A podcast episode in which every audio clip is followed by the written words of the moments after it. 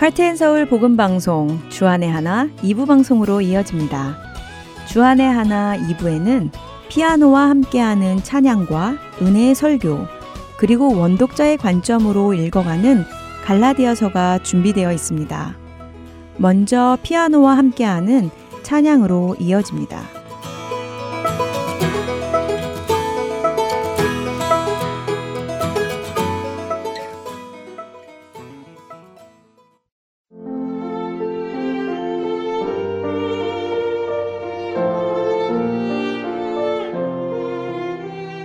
청자 여러분, 안녕하세요.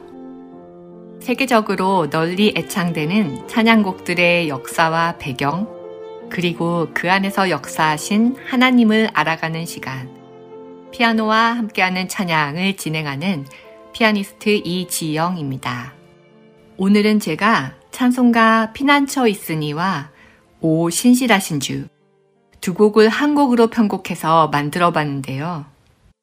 먼저 피난처 있으니에 대해서 설명을 드리면 작사자는 미상으로 구한말 조선에 오신 성교사님이나 성도에 의해 지어진 것으로 추정되는데 10편 46편 1절에서 3절 하나님은 우리의 피난처시요 힘이시니 환난 중에 만날 큰 도움이시라. 그러므로 땅이 변하든지 산이 흔들려 바다 가운데 빠지든지 바닷물이 솟아나고 뛰놀든지 그것이 넘침으로 산이 흔들릴지라도 우리는 두려워하지 아니하리로다. 라는 말씀을 바탕으로 만들어진 피난처 있으니는 하나님은 피난처 라는 제목으로 1908년 한국 장로교와 감리교 최초의 연합 찬송가집인 찬송가에 처음으로 실리게 됩니다. 작곡가도 영국의 헨리 캐리라는 사람이 작곡했다는 설은 있지만 확실치는 않다고 하네요. 영국과 유럽 일부에서 불리던 이 곡조 위에 가사를 붙인 이 찬송곡이 중요한 이유는 구한말 일제의 핍박 속에서 고통받던 교인들이 피난처 있으니 환난을 당한 자 이리 오라. 땅들이 변하고 물결이 일어나 산 위에 넘치되 두렵지 않네. 라고 찬송을 부르며 일제의 핍박을 견디어냈기 때문입니다. 당시 수많은 교회에서 피난처 있으니가 널리 불려지니 일제는 이 곡의 의미를 파악하고 더 이상 이 찬송을 부르지 못하도록 찬송가의 먹칠까지 해버렸다고 하는데요. 그래도 조선의 성도들은 그런 핍박에도 굴하지 않고 이 곡을 외워서 부르니 일제는 교인들을 붙잡아 온갖 고문과 악행을 가했다고 전해집니다. 총칼과 고문 앞에서 얼마나 두렵고 무서웠을까 경험해보지 못한 저는 상상이 안 가는데요. 저와 애청자 여러분에게 어떤 고통과 핍박, 환난이 닥치더라도 주님 배반하지 않고 피난처 대신 우리 주님을 통해 넉넉히 이길 수 있는 힘을 달라고 이 시간 주님께 기도드립니다. 다음은 두 번째 곡, 토마스 키숑 작사, 윌리엄 러냔 작곡의 오 신실하신 주인데요. 작사가 토마스 키숑 목사는 1866년 미국 켄터키주 프랭클린에서 태어났습니다. 시골 작은 학교에서 공부하였는데 머리가 뛰어나 16살에 모교 교사가 되었고 21살에는 주간신문 프랭클린 페이보릿의 편집자가 됩니다. 그 후 1893년 에스버리 대학 총장인 헨리 모리슨 박사의 부흥 집회를 통해서 예수님을 영접하게 되는데요. 키숑 목사는 건강상의 문제로 일찍 목회를 중단해야 했지만 평생 1200여 편의 찬송 시를 썼으며 그중 800여 편이 출판되었습니다. 키숑 목사는 예레미야 애가 3장을 읽다가 23절 끝에 주의 성실하심이 크시도서이다 라는 말씀에 큰 감동을 받아 오 신실하신 주를 썼다고 하는데요. 이 찬송은 주님의 신실하심에 대해서 하나하나 열거하는데 저는 특히 3절 내 죄를 사하여 아니하시고 주 친히 오셔서 인도하네. 오늘의 힘 되고 내일의 소망. 주만이 만복을 누리시네. 라는 구절을 부를 때마다 맞아. 주님이 친히 오셔서 내 죄를 사하여 주셨지. 하며 흐트러진 제 신앙의 자세를 바로 잡게 됩니다. 그래서 저에게는 특별한 찬송이지요. 사랑하는 애청자 여러분, 제가 편곡 연주한 피난처 있으니와 오 신실하신 주 들려드립니다. 우리의 피난처 대신 오 신실하신 주님을 통해 오늘 하루 이 땅에서의 삶이 천국 같은 삶이 되시길 기도합니다. 한 주간도 주님 안에서 평안하세요.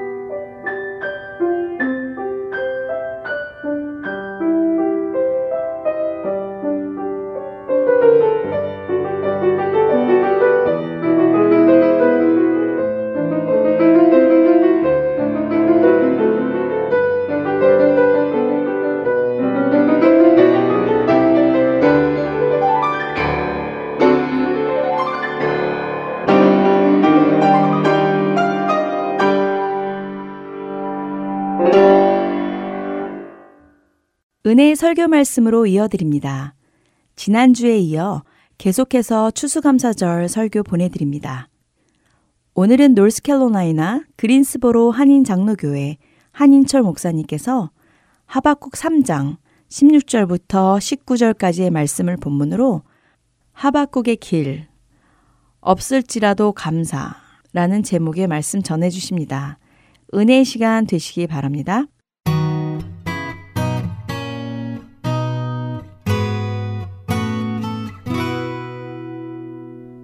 풍성한 감사란 꼭 풍성한 좋은 환경에서만 나오는 것은 아닙니다. 아무리 환경적으로 힘들고 좋지 않다 할지라도 크리스찬들에게는 풍성한 감사가 나올 수 있습니다. 왜냐하면 우리에게는 구원을 받았고 영생을 받았으며 예수 그리스도와 함께하기 때문이죠. 환경적으로 볼 때에 매우 안 좋은 때입니다. 하지만 우리는 이러한 때라 할지라도 얼마든지 풍성한 감사를 하나님께 올릴 수 있다는 것이죠. 왜냐하면 감사는 우리가 당한 환경에 좌우되는 것이 아니라 주님과의 친밀한 관계에서 나오기 때문에 그렇습니다. 오늘 본문에 나오는 하박국 선지자가 살던 남조 유다는 매우 어려운 시기에 놓여져 있었습니다. 우리보다 어쩌면 더욱 안 좋은 시대에 살고 있었습니다. 하박국은 에레미야 선지자와 동시대에 살았던 선지자였습니다.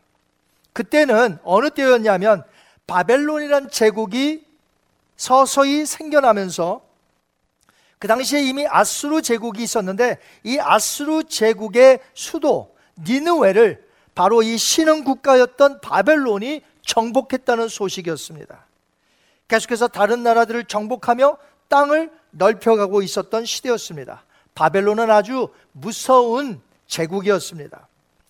에레미야 선지자는 그 무서운 바벨론이 곧 유다를 정복하게 될 것이라고 예언했듯이 남조 유다는 마치 거센 바람 앞에서 꺼질지 모르는 촛불과 같은 등전풍화에 처해져 있었습니다.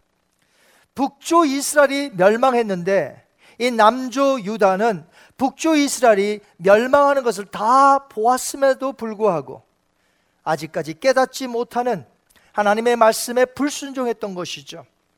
그래서 하나님께서는 더 이상 저들을 회복하기가 힘들다 싶으셔서 결정을 내리십니다. 바로 바벨론이라는 나라를 쳐들어오게 하셔서 남조 유다를 치게 하신 것이죠. 선지자 하박국의 질문은 크게 두 가지입니다. 첫 번째 질문은 공의의 하나님께서 왜 이 남유다 안에 이 악인들을 징계하지 않으십니까? 라는 질문이었어요. 하나님의 답변은 무엇이었을까요? 내가 남유다의 죄를 결코 묵과하지 아니할 것이며 때가 되면 이방 민족인 바벨론을 심판의 도구로 사용하여 남유다를 징계하시겠다고 말씀하십니다. 이 말을 듣자 하박국은 더욱더 놀랍니다. 하나님의 답변에 납득하기 힘들었어요. 그래서 두 번째 질문을 합니다. 왜 하필이면 남유다보다 더 폐역하고 하나님을 모르는 이방 족속인 이 바벨론을 들어서 하나님의 백성인 남유다를 징계하시며 심판하십니까? 라는 질문이었습니다. 이에 대한 하나님의 답변은 범죄한 남유다를 징계하기 위하여 잠시 사용할 뿐 내가 반드시 바벨론도 심판하여 멸망시키리라 말씀하셨습니다. 그러니까 끝내는 의인이 승리하게 될 것이기 때문에 하나님께서 하박국에게 의인은 믿음으로 말미암아 살리라는 그런 마음을 주셨고 하박국 선지자는 이제 더 이상 신앙적인 회의를 갖지 않았던 것이죠. 그제서야 하박국은 깨닫습니다. 하나님의 의대를 의도를 깨닫습니다. 그러면서 의인은 믿음으로 말미암아 살리라 이렇게 말했던 것이죠. 이 말이 원래 유명한 것은 사도 바울인데 사도 바울이 먼저 한 말이 아니라 수백 년 전에 이미 하박국 선지자가 했던 말이죠. 의인은 믿음으로 말미암아 살리라. 그러면서 그는 이렇게 노래했습니다. 하박국 3장 17절 18절 같이 한번 읽습니다. 시작.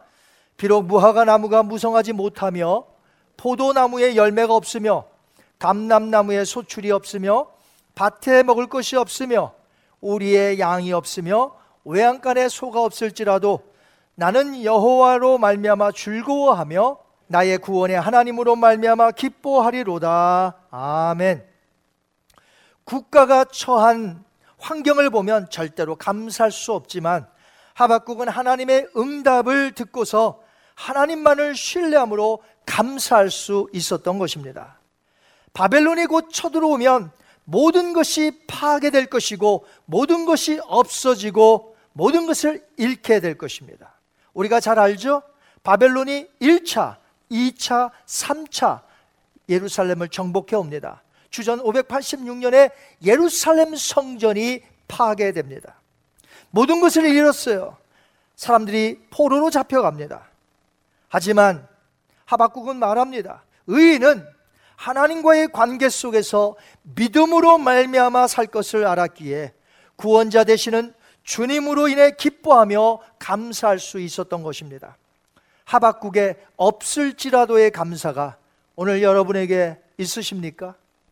청교도들이 미국 신대륙에 도착하여서 1년을 지내고 2주에 온 적은 숫자 중에 절반 이상이 1년이 채 못 돼서 죽었습니다.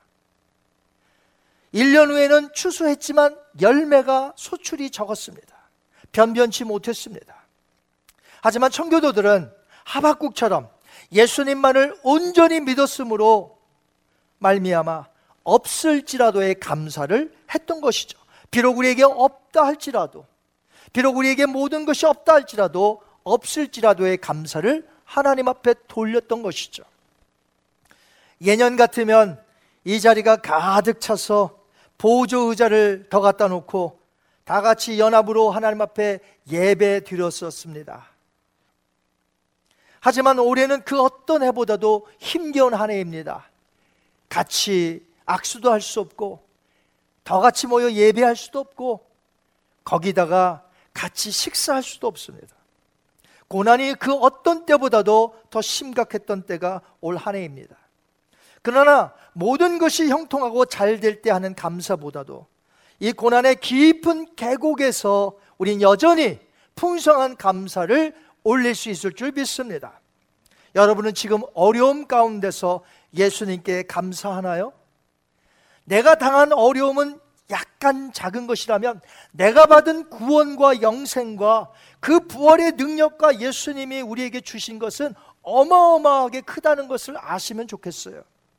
눈에 보이는 잠깐 작은 것들이 없어졌다고 근심과 걱정과 우는 자들이 아니라 내게 베푸신 하나님의 놀라우신 크신 사랑을 바라보며 하나님 앞에 감사하는 여러분이 되었으면 합니다. 이재서 교수님이란 분이 계세요. 그의 간증을 들어보면 그분은 15살이 되던 해 겨울 두 눈의 시력을 잃고 맙니다. 눈이 멀쩡하다가 티네이저 때 이 두 눈을 잃었으니 얼마나 상심이 크겠습니까? 가족들에게 짐만 되느니 차라리 죽는 게 낫겠다 싶어서 감나무에 목을 매달아 죽을 뻔한 적이 몇 번이나 있었는데 그때마다 끈이 끊어졌는지 어쨌는지 살게 되었어요. 절망적인 상황에서 죽을 궁리만 하고 있었으니 서서히 정신 분열까지 생기게 되었습니다. 정신이 이상해지는 거예요. 그런데 그의 인생의 터닝 포인트, 전환점이 오게 됩니다. 형의 손에 이끌려서 맹학교에 갔는데 제가 살던 서울 종로구 청운동에 거기 맹학교가 있어요. 그래서 그 어, 신호등에서도 이렇게 소리가 나고 맹인들을 많이 보았어요, 제가. 그런데 이제 형의 손에 이끌려서 맹인 학교에 들어갔는데 마침 어느 목사님이 이렇게 설교를 하더랍니다. 사람에게는 네 개의 눈이 있습니다. 사물을 보는 육안, 지혜를 터득하여 가지는 지안, 마음으로 보는 심한, 그리고 하나님을 믿고 바라보는 영안이 있습니다. 이 네 개의 눈을 다 가지고 있는 자는 거의 없습니다. 대부분 한 가지씩은 부족한 시각 장애인이며 비록 육신의 눈을 잃었어도 나머지 세 개의 눈이 있다면 건강한 것입니다. 이 말씀을 듣는 순간 그분의 마음속에 환희가 찾아옵니다. 막 가슴이 벅찹니다. 그렇지. 난 네 개의 눈 중에 단지 하나만을 잃었을 뿐이야. 내게는 아직도 세 개의 눈이 있을 수 있어. 하며 열심히 공부했습니다. 1973년 한국 여의도 광장에서 열린 빌리 그레함 목사님의 Crusade 집회. 아마 여기 여러분 중에 혹시 참여하신 분 계세요? 한번 손 들어 보실래요? 예, 계십니다. 그때에 엄청난 사람들이 모였는데 바로 이분도 참석하였다가 인생이 180도 바뀝니다. 성령의 역사를 느끼고 하나님의 말씀이 믿어지기 시작을 합니다. 실명으로 인한 상실감, 미래에 대한 우울한 마음이 단순간에 사라졌고 미래에 대한 비전을 가슴에 품게 되었다는 것이죠. 그의 마음속에 어떤 것을 작정했냐면 장애인 선교에 대한 꿈을 꾸었다고 합니다. 곧 한국 미랄 선교단이라고 유명한 선교단체가 있는데 그것을 창립하셨어요. 그분은 미국으로 유학을 와서 10년 동안 피나는 공부를 하여서 박사가 되었고 교수가 되었습니다. 한국 총신대학교 7대 총장으로 취임을 하셨습니다. 실명. 그것은 티네이저 때에 일어났던 말할 수 없는 고통이었지만 뒤돌아보면 또한 축복이었다고 말씀을 하고 있습니다. 실명 때문에 울었지만 실명 때문에 웃었노라고 고백을 합니다. 그런 말합니다. 이제 알게 되었죠. 실명은 저에게 축복에 이르는 길이었다는 것을. 나에게 장애가 있었기 때문에 장애인 사역에 사명감과 의무감을 가질 수 있었습니다. 그러면서 이 말씀을 하시는데 이 비유를 하시는데 제 마음에 너무나 감동을 주었어요. 잘 들어보세요. 고난은 이메일로 오듯 빠르게 오지만 그에 대한 설명서는 배를 타고 천천히 옵니다. 낙심하지 말고 기다리면 배가 도착해서 설명서를 받아 읽을 날이 곧 올 것입니다. 그렇습니다. 사랑하는 성도 여러분. 이메일을 보내면 아무리 먼 곳이라도 금방 들어가지요. 마찬가지로 고난은 이메일이 오듯이 어느 순간에 들이닥칩니다. 빠르게 찾아옵니다. 반면에 이 고난이 왜 나에게 왔는지, 왜 내 가정에 왔는지, 왜 내 교회에 왔는지는 설명이 없어. 배를 타고 오기 때문에. 설명서는 배를 타고 오기 때문에 늦게 온다는 것이. 왜 지금 나에게 이런 고통이 있는지 지금은 몰라. 나 나중에 되면 배가 도착하게 될 것이고 설명서를 받아보면 아, 그때 이래서 나에게 고난이 있었구나 하면서 이해하게 되고 그 고난이 나를 성숙하게 만들고 나를 인내하게 만들어서 그리스도의 장성한 분량에 이르기까지 나를 만든다는 것이죠. 전 세계적으로 힘든 한 해였습니다. 물론 과거로 고난이 끝난 것이 아니라 지금도 ing 현재 진행형으로 고난은 있습니다. 왜 이런 어려움이 우리에게 있는지 우리는 알 수 없습니다. 왜 팬데믹 현상이 이 온 천지에 지금 파다하게 퍼졌는지 우리는 알 수 없습니다. 그러나 언젠가 배를 타고 설명사가 오겠죠. 그때 받아보면서 아, 그때 그래서 하나님이 이 바이러스를 허락해 주셨구나 하는 것을 우리가 알 것입니다. 식량이 없는 선교지, 코로나 팬데믹 현상과 더불어 우리보다 더 힘들어하고 있습니다. 그들은 이중고, 삼중고를 겪고 있습니다. 여러분, 만약에 전쟁과 기근이 우리 가운데 있다 할지라도 우리는 없을지라도의 감사를 할 수 있나요? 코로나 팬데믹을 지내면서 우리는 없을지라도의 감사를 지금 하고 있나요? 내가 지금 비록 직장과 내가 모든 것을 지금 가질 수는 없다 할지라도 없을지라도의 감사를 지금 할 수 있나요? 경제적으로 어려움을 겪고 있는 지금 우리는 없을지라도의 감사를 할 수 있습니까? 하박국이 없을지라도의 감사를 했습니다. 신대륙에 이주한 지 1년을 맞이한 청교도들이 추수한 것은 매우 적은 열매로 없을지라도의 감사를 예수님께 올렸습니다. 필요한 것은 내게 없고 필요치 않아 보이는 고난만 내게 있다 할지라도 하나님께 지금 감사할 수 있나요? 내가 구원받은 것에 대하여 감사할 수 있나요? 나의 죄를 용서해 주신 그 하나님 앞에 감사할 수 있나요? 데살로니가 전서 5장 18절에 보니까 범사에 감사하라. 이것이 그리스도 예수 안에서 너희를 향하신 하나님의 뜻이니라. 하나님의 뜻을 알고 싶으십니까? 오늘 내가 감사하는 것이 하나님의 뜻인 줄 믿습니다.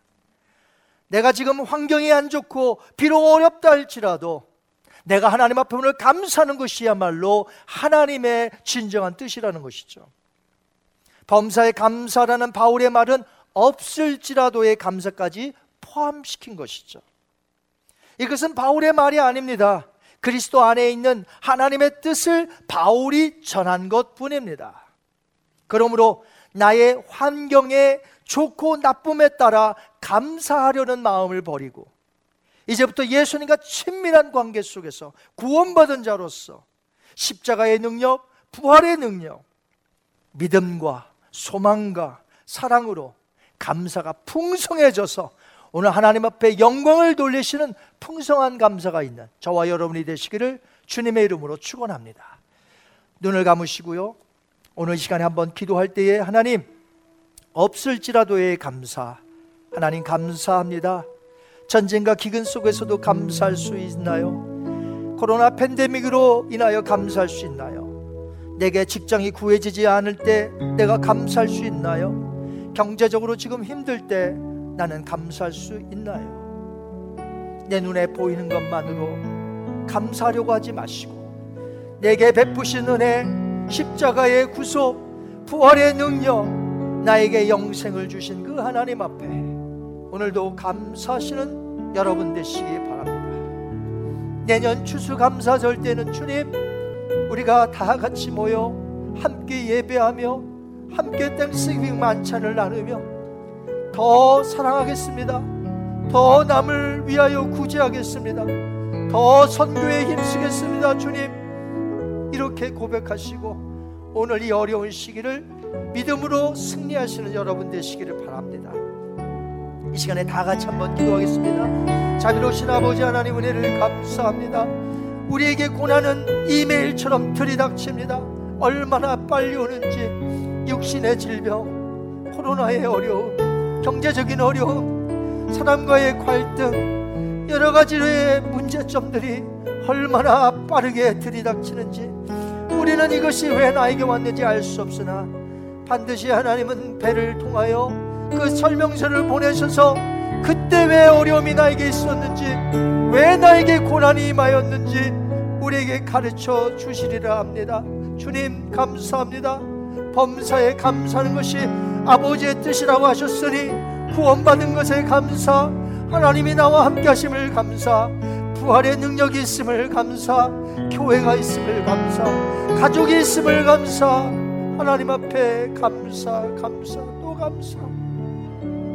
감사는 저희들 되게 하여 주시옵소서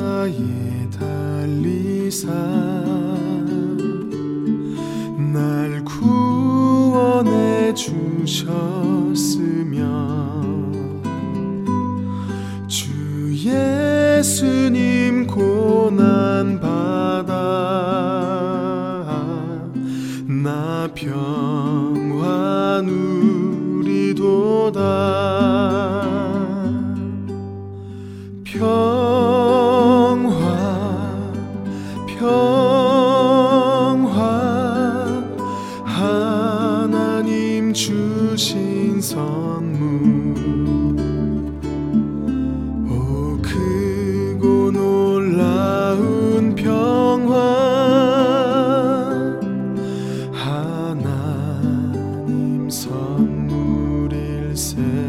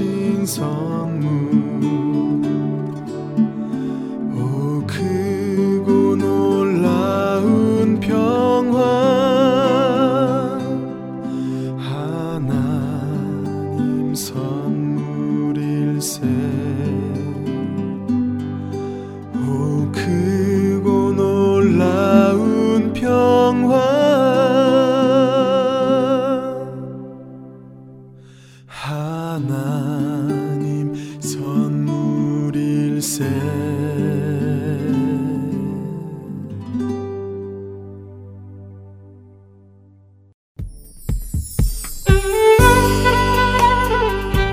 안녕하세요. 저는 시애틀 타코마에서 CD 배치 봉사를 하고 있는 노영남입니다. 현재 부안마켓과 팔도 식품에 CD를 놓고 있습니다.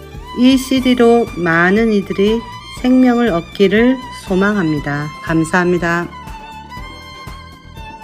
안녕하세요. 저는 필라델피아 H마트에 CD를 놓고 관리하고 있는 봉사자 김경애입니다. 복음으로 많은 이들이 구원받기를 소원합니다. 안녕하세요. 저는 버지니아 세너빌 지역에 있는 롯데마트와 H마트에 CD를 놓고 관리하고 있는 봉사자 백경입니다. 복음으로 많은 이들이 구원받기를 소원합니다. 예수 그리스도의 구원의 복음은 복음을 전달받은 사람들을 통해 끊임없이 전해져 갑니다.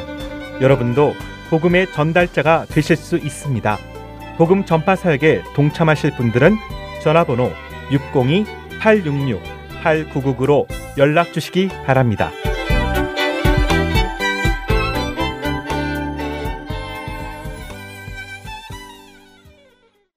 계속해서 원독자의 관점으로 읽어가는 갈라디아서 보내드립니다.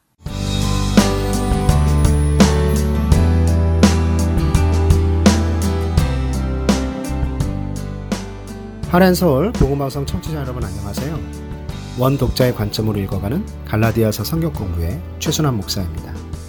지난주에는 갈라디아서 5장 19절에서 21절까지의 말씀을 통해 바울이 육체의 일은 분명하다고 말하면서 그 목록을 열거하는 것을 살펴보았습니다. 또 이와 대조되는 성령의 열매 중 처음 나오는 세 가지 사랑, 희락, 화평까지 나누었는데요. 계속해서 그 다음에 나오는 성령의 열매를 하나하나 살펴보도록 하겠습니다. 우선 다시 한번 갈라디아서 5장 22절과 23절 말씀을 읽겠습니다. 오직 성령의 열매는 사랑과 희락과 화평과 오래 참과 자비와 양선과 충성과 온유와 절제니 이 같은 것을 금지할 법이 없느니라. 한국어 오래 참에 해당하는 헬라어는 마크로듀미아입니다. 이 단어는 길다라는 의미의 마크로스와 마음, 감정, 분노, 흥분의 의미를 가지고 있는 디모스라는 단어의 합성어인데요. 감정을 상하게 하는 일을 견뎌내는 속성을 의미해서 오래 참음 혹은 인내라는 말로 번역되기도 합니다. 신약 성경에 14회 나오는데 주로 바울이 하나님의 오래 참으심과 예수님의 오래 참으심 등을 표현할 때 이 단어가 쓰였습니다. 우리들 역시 하나님과 예수님의 오래 참으심을 기억하여 다른 사람의 잘못이나 핍박에 대해 오래 참을 줄 알아야 한다고 생각합니다. 사실 어떤 면에서 우리가 참 못하는 것 중 하나가 이 오래 참음입니다. 때로는 다른 사람을 지적하는데 참지 못하기도 하고, 때로는 다른 사람이 나를 오해하는데 못 참기도 합니다. 하지만 우리가 매일 성령의 인도하심을 따라 살아갈 때, 우리 안에 계신 성령께서 우리를 좀 더 참고 인내하게 해 주시리라 생각됩니다. 다음은 자비입니다. 자비에 해당하는 헬라어는 크레스토테스인데요. 선함, 친절함 등의 의미를 가지고 있습니다. 신약 성경에는 총 10번이 나오는데 모두 바울 서신에서만 나옵니다. 바울은 로마서 11장 22절에서 그러므로 하나님의 인자하심과 준엄하심을 보라. 넘어지는 자들에게는 준엄하심이 있으니 너희가 만일 하나님의 인자하심에 머물러 있으면 그 인자가 너희에게 있으리라. 그렇지 않으면 너도 찍히는 바 되리라. 라고 말하면서 죄인들을 향한 하나님의 은혜로운 태도와 행위를 의미하며 이 단어를 사용했는데요. 동시에 그리스도인들이 이러한 하나님의 자비, 곧 하나님의 인자심을 닮아 다른 사람들에게 인자하고 관대한 성품을 가질 것을 강조하면서 이 단어를 사용했다고 생각됩니다. 성령을 따라 행할 때 그리스도의 자비하심이 우리의 삶 가운데 나타나게 될 것입니다. 양선에 해당하는 헬라어는 아가도시네로 선한 성품과 행동을 함께 일컫는 말입니다. 신약 성경에서는 총 4번이 쓰였는데요. 모두 하나님의 선하심을 가리키는 말이 아니라 인간적인 선을 지칭하는 말로만 사용되고 있습니다. 특별히 갈라디아서에서는 성령의 열매로서 양선이라는 한국어 단어로 번역되었고요. 에베소서 5장 9절에서는 빛의 열매는 모든 착함과 의로움과 진실함에 있느니라 해서 빛의 열매로서 착함이라는 단어로 번역되었습니다. 성령을 따라 행할 때 우리는 착하게 살 수 있습니다. 다음에 나타나는 성령의 열매 세 단어는 충성, 온유, 절제입니다. 한국어 충성으로 번역된 헬라어는 피스티스인데요. 이 헬라어 단어는 신실성, 신뢰성, 확신 등의 의미를 가지고 있어서 하나님께 대한 확신이나 신앙을 의미하는 믿음이란 단어로 더 많이 번역되고 있습니다. 사실 한국어 충성이란 단어가 나라나 조직, 지도자들에게 거역하지 않고 몸을 바쳐 순종한다는 뜻의 수직적이고 상하 관계의 뉘앙스를 담고 있는데요. 하나님은 전적으로 믿고 신뢰할 수 있는 분이시기에 그분에게 보이는 나의 믿음. 그런 의미의 충성이라고 기억해도 좋을 것 같습니다. 성령을 따라 행할 때 우리는 하나님을 향한 더 큰 신뢰함과 확신이 더 많아질 것입니다. 온유에 해당하는 헬라어는 프라우테스입니다. 이 단어는 친절, 겸손, 동정심 등으로 번역되기도 하는데요. 마태복음 11장 29절에 보면 나는 마음이 온유하고 겸손하니 나의 멍에를 메고 내게 배우라. 그리하면 너희 마음이 쉼을 얻으리니 라고 예수님이 자신을 소개하셨고 바울도 고린도 후서 10장 1절에서 너희를 대면하면 유순하고 떠나 있으면 너희에 대하여 담대한 나 바울은 이제 그리스도의 온유와 관용으로 친히 너희를 권하고 라고 말하면서 그리스도께서 이 땅에 계시는 동안 사람들에게 보여주셨던 태도의 특징을 언급하면서 온유와 관용을 이야기합니다. 우리 예수님이 온유한 사람의 가장 모범이 되시는 분이십니다. 하지만 우리가 잘못하면 온유함이란 의미를 결단력도 없고 무기력하고 불의함에 침묵하는 것으로 오해하기도 합니다. 하지만 그렇지 않습니다. 예수님도 성전 안에서 매매하고 환전하며 하나님의 집을 장사꾼의 소굴로 만드는 자들을 향해서는 분노하셨고 바리새인들의 외식에도 분노하셨습니다. 그래서 온유함이란 나에게 잘못하는 사람을 이해하고 너그러이 용서하여 강포함을 보이지 않지만 동시에 불의와 부정 앞에서는 분노할 수 있는 성품을 말합니다. 어떤 목사님은 이 단어를 설명하면서 야생 동물의 성격을 나타낼 때 쓰였다고 말합니다. 야생 동물의 습성을 조련사가 훈련시키면 거친 성격은 그대로지만 통제가 가능합니다. 즉, 우리 자신을 통제할 수 있는 성격을 온유라고 한다고 설명합니다. 성령을 따라 행할 때 자신을 통제할 수 있어서 참아야 할 경우에는 참을 수 있고 분노해야 할 때는 거룩한 분노를 낼 수 있는 온유한 성품의 열매를 맺을 것이라 생각됩니다. 마지막으로 성령의 아홉 번째 열매는 절제입니다. 절제의 헬라어는 앵크라테이아인데 지배하는, 억누르는, 자제하는 이란 의미를 가지고 있는데 특별히 이 단어는 성적 문제와 관련해서는 억제, 자제, 참을성이란 의미로 사용됩니다. 영어로 자기 자신을 제어한다는 의미로 self control이라고 번역되기도 하는데요. 그리스 사람들은 이 절제를 중요하게 생각해서 윤리학에서 중요한 덕목의 하나로 소개했다고 합니다. 특별히 바울은 갈라디아서 5장 19절에서 육신의 일로 언급한 내용 중 성적인 문제들에 있어서 갈라디아 성도들에게 절제를 강조하기 위해 사용되었다고 생각됩니다. 성령을 따라 행할 때 우리 안에 있는 여러 가지 비뚤어진 욕망이나 본능의 감정을 절제할 수 있을 것입니다. 바울은 이렇게 성령의 열매를 말하면서 23절 후반절에 이 같은 것을 금지할 법이 없느니라고 말합니다. 이 같은 것은 앞에서 바울이 열거한 성령의 아홉 가지 열매를 포함해서 더 말하지는 않았지만 성령을 따라 살다 보면 또 나타날 수 있는 다른 성령의 모든 열매들을 포함하는 것이라 생각됩니다. 이렇게 성령을 따라 살고 성령의 인도하심을 받아 살 때 그 결과로 나타나는 것을 금지할 수 있는 법은 없다는 것입니다. 이 성령의 아홉 가지 열매는 하나하나 예수님의 성품을 의미합니다. 바울은 아홉 가지 성령의 열매를 말했지만 열매들이라고 복수로 표현하지 않고 오직 성령의 열매는 이라고 단수로 표현했는데요. 성령의 열매가 다양하게 나타나기는 하지만 성령 안에서 하나로 통일됨을 보여주는 것입니다. 성령의 열매를 하나하나 살펴보았는데요.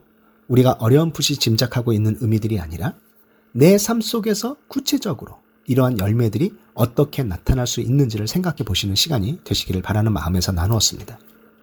하나님의 이러한 성품이 성경에서 내 삶 속에서 어떻게 나타났는지를 돌아보고 이러한 성품들이 나의 삶에서 나타난다면 어떠한 모습으로 나타날지 그래서 내가 이러한 열매를 맺고 있는지를 가늠할 수 있는 나름대로의 기준을 가지고 있는 것이 좋을 것 같습니다. 물론 성령의 열매는 우리의 노력이나 수고로 맺어지는 것은 아닙니다.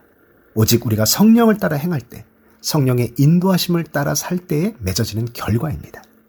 나에게 베푸신 하나님의 사랑, 온유하심, 선하심, 오래 참으심 등을 묵상하면서 성령의 인도하심을 받는다면 이러한 열매가 우리 삶에 조금씩 더 열매를 맺을 것이라 믿습니다. 두 구절만 더 살펴보고 마치겠습니다. 우선 갈라디아서 5장 24절입니다. 그리스도 예수의 사람들은 육체와 함께 그 정욕과 탐심을 십자가에 못 박았느니라. 그리스도 예수의 사람들은 이란 표현은 바울 서신 중에서 이 구절에만 나오는 표현입니다. 저는 개인적으로 이 표현이 너무나 좋고 은혜가 됩니다. 그리스도를 믿는 사람들은 그리스도 예수의 사람들이 되어야 합니다. 그저 그리스도를 아는 것으로, 만난 것으로 멈추는 것이 아니라 그리스도 예수의 사람들이 되는 것입니다. 어떻게 그리스도 예수의 사람들이 될 수 있습니까? 바울은 그리스도 예수의 사람들은 육체와 함께 그 정욕과 탐심을 십자가에 못 박았다고 말합니다. 육체는 무엇입니까?